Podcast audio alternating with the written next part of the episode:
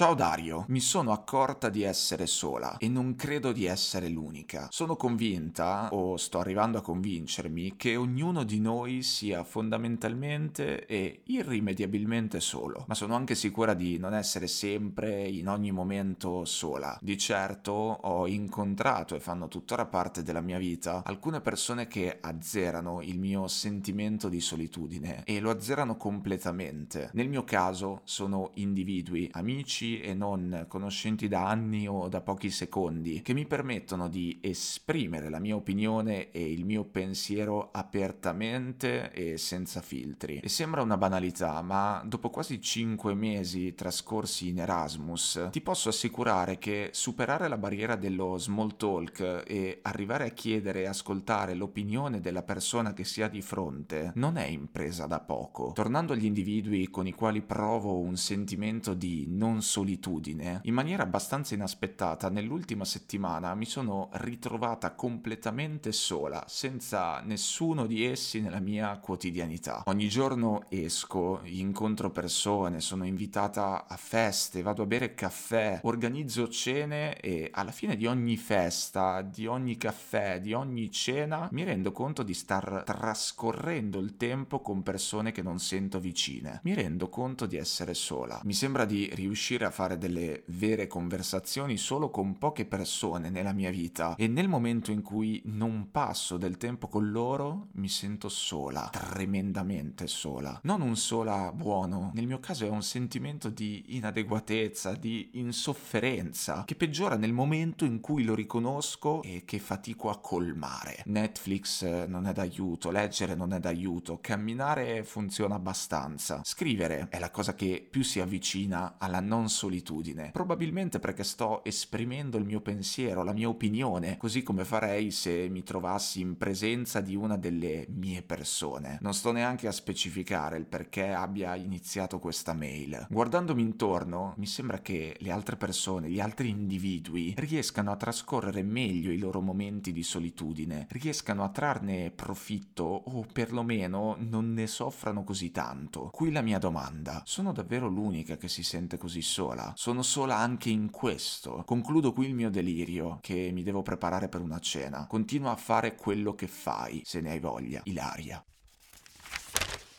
Ciao Ilaria, uno degli aspetti più belli di questo podcast, eh, per me che lo faccio, è che ogni volta che mi sento unico e solo in qualche pensiero che faccio, vengo puntualmente smentito leggendo le mail che ricevo, scoprendo che alla fine siamo tutti tutti afflitti dagli stessi dubbi e ostaggi delle stesse paure. Non dico che questa cosa mi tranquillizzi, anzi, da un certo punto di vista mi fa prendere male il doppio, perché vuol dire che non c'è proprio via di scampo, ma almeno mi aiuta a mettere momentaneamente da parte l'idea di essere isolato o addirittura di essere impazzito. Anche il pensiero più contorto è già stato fatto da qualcun altro, anche quello più strano che nemmeno sapresti come verbalizzare, anche anche il più indefinito degli stati d'animo è già stato provato e forse c'è qualcuno che lo sta provando proprio nel momento in cui lo stai provando tu. Se parliamo di sentirsi irrimediabilmente soli, poi non sei di certo la sola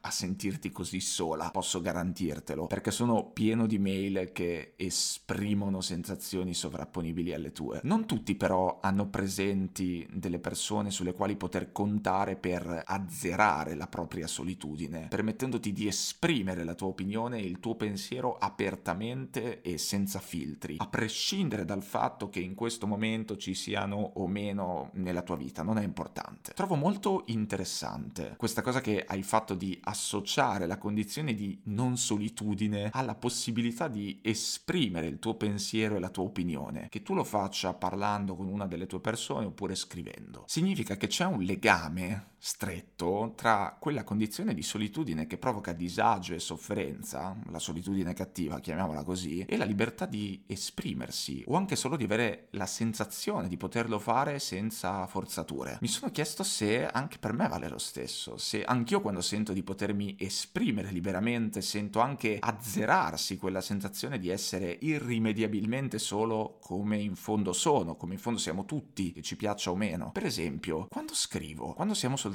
io e e un foglio bianco che si riempie delle parole che digito sulla tastiera o che disegno impugnando una penna, mi sento libero da quel senso ineluttabile di solitudine che mi alberga dentro e che in certi momenti si sprigiona? Mi verrebbe da rispondermi di no. Nell'atto di scrivere sono solo, sempre, perché quando scrivo ho bisogno di essere solo, nel senso che non devo avere nessuno intorno ed è uno stare solo che mi piace, che mi riempie, ma non è che quando scrivo sento azzerarsi il senso negativo di solitudine. Cioè, stare da solo per scrivere per me è meraviglioso, ma non mi fa sentire in pace con me stesso e con il mondo, anzi, nella maggior parte dei casi fa tremare tutto quanto. Per me scrivere è una guerra, una fatica improba, qualcosa di simile a un'autotortura. Scrivere per me è essenziale, ma non direi mai che scrivere è come farsi, che ne so, un pomeriggio alle terme. Non mi rilassa, più che altro mi fa innervosire, mi turba, mi scuote. E perché scrivi allora? Ti starai forse giustamente chiedendo tu adesso. Eh, scrivo perché la possibilità di dare una forma a qualcosa che non ce l'ha e che quindi fino a prova contraria non esiste, mi stimola come poche altre cose, mi accende, mi attrae attrae, mi provoca. Scrivo perché scrivere mi fa sentire potente, perché mi fa credere di poter svelare ogni mistero. Scrivo perché scrivere mi illude che qualunque cosa possa avere un senso quando riesci a chiamarla per nome. La realtà è piena di cose sparse da raccogliere attraverso le parole. Ce ne sono centinaia di migliaia che ci volteggiano intorno anonime. Scrivere equivale a prenderle in tutti i sensi. E quando ci riesci, quando trovi le parole giuste, senti che queste cose rispondono e sei contento. Ti sembra di aver inventato da capo una cosa che esisteva già ed è una sensazione impagabile per quanto mi riguarda. È la sensazione più simile al mare o alle montagne che conosco. Ma non è questo l'episodio del podcast nel quale racconto che cosa significa per me scrivere, anche se poi in realtà tutti gli effetti l'ho appena fatto fatto, ma vabbè, non importa, l'ho fatto in maniera sintetica, magari poi un giorno approfondisco. Il punto è che quando mi esprimo scrivendo, mi piace essere fisicamente solo, perché essere fisicamente solo è una condizione imprescindibile in quei momenti, però in senso lato soffro. Soffro perché scrivendo mi accorgo della vita e accorgersi della vita vuol dire accorgersi della solitudine, che poi significa accorgersi che sei condannato ad essere sempre e soltanto te e basta, per sempre, che non puoi mai abbandonarti, che non puoi e non potrai mai andarti a fare un giro fuori senza portarti dietro, senza portarti dentro. Ma è comunque una sofferenza appagante, di quelle che vale la pena viversi, anche perché poi mica esiste che io sappia una cosa appagante veramente che non comprenda fastidi. Pure andare alle terme comprende fastidi, eh? tipo gli anziani accalcati avvocati che si lamentano di tutto. Secondo me l'indicatore più affidabile del fatto che una cosa ti piace veramente, ma veramente per davvero, non veramente per finta, è il fastidio che quella cosa ti provoca. Se una cosa che ti piace non ti infastidisce, allora vuol dire che non ti piace sul serio, ma che ti piace solo per noia, solo perché non hai trovato niente di meglio da farti piacere. Se ti fa, ti infastidisce. Detto questo, devo dirti la verità, Ilaria. Scrittura a parte, parte, che me l'hai tirata in mezzo e quindi non potevo certo fare finta di niente, per quanto mi riguarda, stare con le altre persone in genere non mi provoca un senso di solitudine, anzi, solitamente mi distrae facendomi sentire un po' più leggero. Intendo quando trascorro del tempo con persone che non sento particolarmente vicine, particolarmente mie, cioè quando mi trovo in situazioni nelle quali non sono poi così tanto simile a come sono in privato. Quelle situazioni in cui di solito ti trovi soprattutto per noia, perché non hai trovato niente di meglio da fare e perché non ti va poi così tanto di doverti sorbire te stesso, te stessa e basta. Meglio mescolarsi a qualche altro essere umano, anche se non sono proprio i tuoi preferiti in assoluto. Situazioni che potremmo definire di circostanza e che sono assolutamente sacrosante. Non c'è niente di dispregiativo eh, in quel di circostanza, perché anche le situazioni di circostanza hanno un loro loro valore, una loro importanza, una loro utilità sostanziale. Anche se crescendo mi capita sempre meno spesso di trovarmi in situazioni di circostanza, devo dire, perché crescendo, ed è una cosa che impari a fare solo crescendo, quando cominci a renderti conto che il tempo passa veramente senza salutare e che non è solo l'ennesimo modo di dire, sono diventato molto più selettivo verso le persone che fanno parte della mia vita. Realizzare che il tempo passa veramente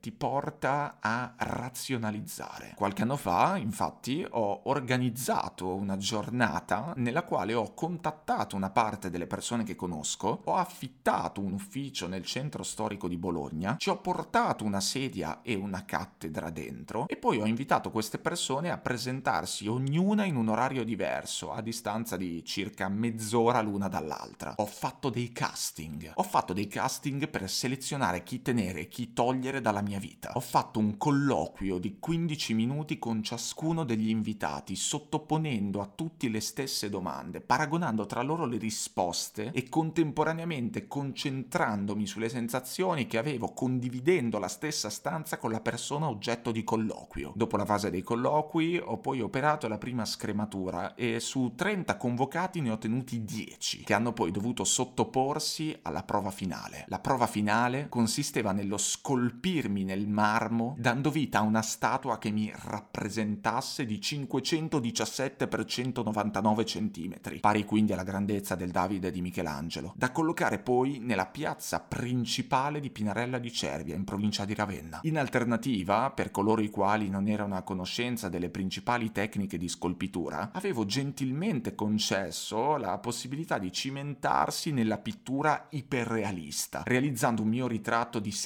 77 x 53 cm, da sostituire all'originale Monna Lisa di Leonardo da Vinci. Alla fine, su 30 convocati, ne ho tenuti soltanto 3 e tutti e tre mi hanno scolpito divinamente, devo dire. Purtroppo nessuno ha scelto di dipingermi, infatti la Gioconda è ancora al suo posto, al Louvre. Le tre persone rimaste sono le persone che ritengo essermi particolarmente vicine, le mie persone. Tutte le altre le ho confinate a momenti occasionali e per lo più casuali di incontro. Ovviamente non è vero, non l'ho fatta questa cosa dei casting, forse. Crescendo ti accorgi che non ne vale proprio la pena, che costringersi a trascorrere del tempo con chiunque solo perché magari ci si conosce da tanti anni non ha molto senso. Anche se spesso questo ragionamento può essere pericoloso perché rischia di portare a chiudersi in maniera esagerata, diventando un po' troppo esigenti nei confronti del proprio tempo e delle persone con le quali ci si trova a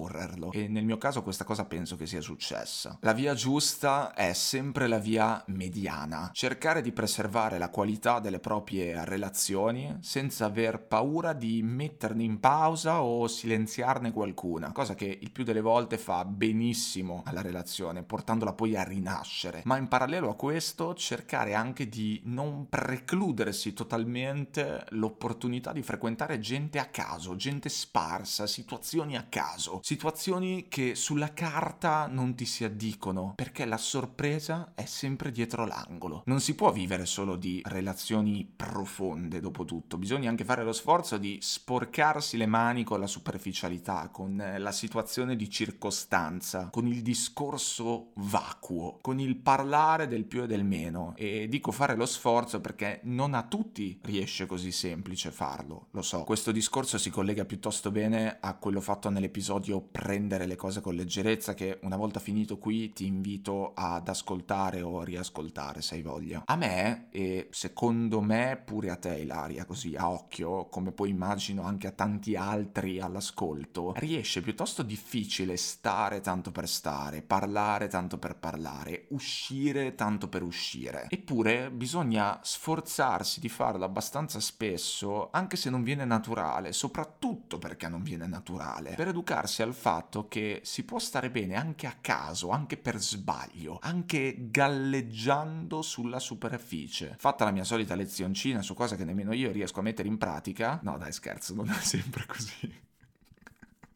Molto spesso è così. Ritorno a dire che solitamente a me trascorrere del tempo con persone che non sento particolarmente vicine non mi fa sentire ancora più solo. Così come stare effettivamente da solo, cioè in assenza di qualcuno, qualsiasi qualcuno, solitamente non mi fa vivere male la condizione di solitudine in cui mi trovo. Ovviamente non è sempre così, le cose non sono mai tutte bianche o tutte nere. Ci sono giorni in cui chiaramente vale l'esatto contrario di quello che ho appena detto. O per meglio dire, periodi. Ci sono periodi della vita in cui stare con gli altri è come se mi fa sentire ancora più solo e periodi in cui stare con gli altri invece mi allontana da qualsiasi pensiero spiacevole, periodi in cui nella solitudine ci sguazzo e altri in cui nella solitudine ci affogo. Non si può essere categorici affrontando argomenti simili, è tutto molto relativo, dipende dai periodi. In generale penso sia fuorviante definirsi persone solitarie o persone socievoli, oltre che pericoloso. Fuorviante perché nessuno nel lungo termine sta davvero bene nella solitudine e allo stesso modo nessuno sta bene costantemente a contatto con altre persone, sempre nella mischia. Pericoloso perché, come già detto poi in altri episodi, le parole hanno una potenza incredibilmente concreta e autodefinirsi in un certo modo porta a comportarsi coerentemente alla definizione. Se ti definisci un solitario o una solitaria, finirai per comportarti come tale e finirai per chiamarti fuori da molte opportunità relazionali a priori, soltanto per rispetto dell'etichetta che ti sei autoattribuito o autoattribuita. È lì che sta il pericolo di definirsi in maniera troppo categorica in un certo modo, che poi ti scatta il rifiuto automatico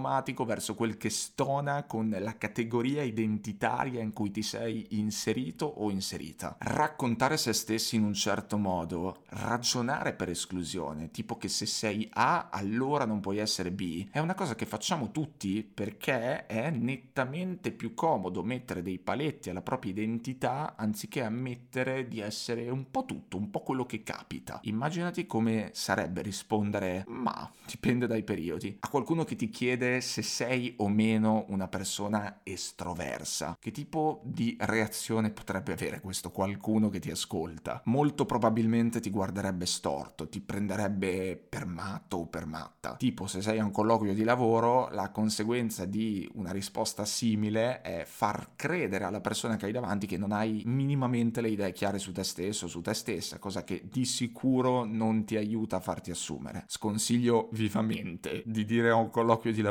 ma a volte mi sento un leader, altre volte no, a volte soltanto un po', dipende dai periodi. Eppure, se ci pensi, non c'è risposta più puntuale di dipende dai periodi. Perché è vero, dipende sempre dai periodi, dai momenti, dalle situazioni, dalle fasi della vita. Come va? Ma dipende dai periodi. Sei una brava persona? Ma dipende dai periodi. Ti va di uscire insieme? Ma dipende dai periodi. Ti piace la solitudine? Ma dipende dai periodi. È la risposta più precisa e allo stesso tempo vaga che si possa dare a praticamente ogni domanda. È precisa proprio in quanto vaga, perché ogni persona è in fin dei conti vaga. Siamo tutti vaghi, anche se è a tutti gli effetti sconveniente fare i vaghi nella maggior parte delle situazioni della realtà. È buono per se stessi ricordarsi che dipende dai periodi e che una cosa non esclude quasi mai l'altra. Alla luce di questa riflessione direi che io sono tendenzialmente un solitario, un lupo senza branco, ma riconosco anche di avere un rilevantissimo bisogno di compagnia compagnia, di interazione, di socialità. Ho bisogno di stare sia con le mie persone preferite, ma in particolare in questo periodo storico dove la pandemia ha abolito la folla, privandoci della socialità disorganizzata, rendendo molto più rari gli incontri casuali, proibendoci per molto tempo la frequentazione dei principali luoghi in cui avvengono di solito, avrei bisogno di stare in mezzo a persone a caso, come mai mai prima d'ora. Ilaria, nel tuo periodo attuale, adesso, c'è voglia e bisogno di esprimersi, si capisce? Probabilmente questo è un lascito dei tuoi cinque mesi trascorsi in Erasmus, esperienza che io purtroppo non ho mai fatto, ma che è emblema di apertura verso il mondo e verso gli altri, da quello che so almeno, da quello che immagino e da quello che mi è stato raccontato. Trovo parecchio normale quindi sentirsi così tanto soli, trovandosi soli dopo un'esperienza del genere. Non ti dico che ti capisco, perché appunto non ho mai vissuto il ritorno da un Erasmus, però ti dico che più che preoccuparti per quello che provi adesso, idealizzando la solitudine altrui, dovresti metterti pazientemente all'ascolto per provare a comprendere cosa vuole raccontarti la tua solitudine. Una solitudine che ti fa soffrire, che ti smuove qualcosa dentro, che riesci a colmare soltanto quando hai la sensazione di poterti esprimere liberamente. È una solitudine piena di storie, storie vaghe, storie imprecisate, storie tutte da raccogliere. Ed è forse per questo che in questo periodo la cosa che si avvicina di più alla non solitudine per te è scrivere, perché scrivere equivale a prenderle in tutti i sensi. Siate liberi, andate a periodi.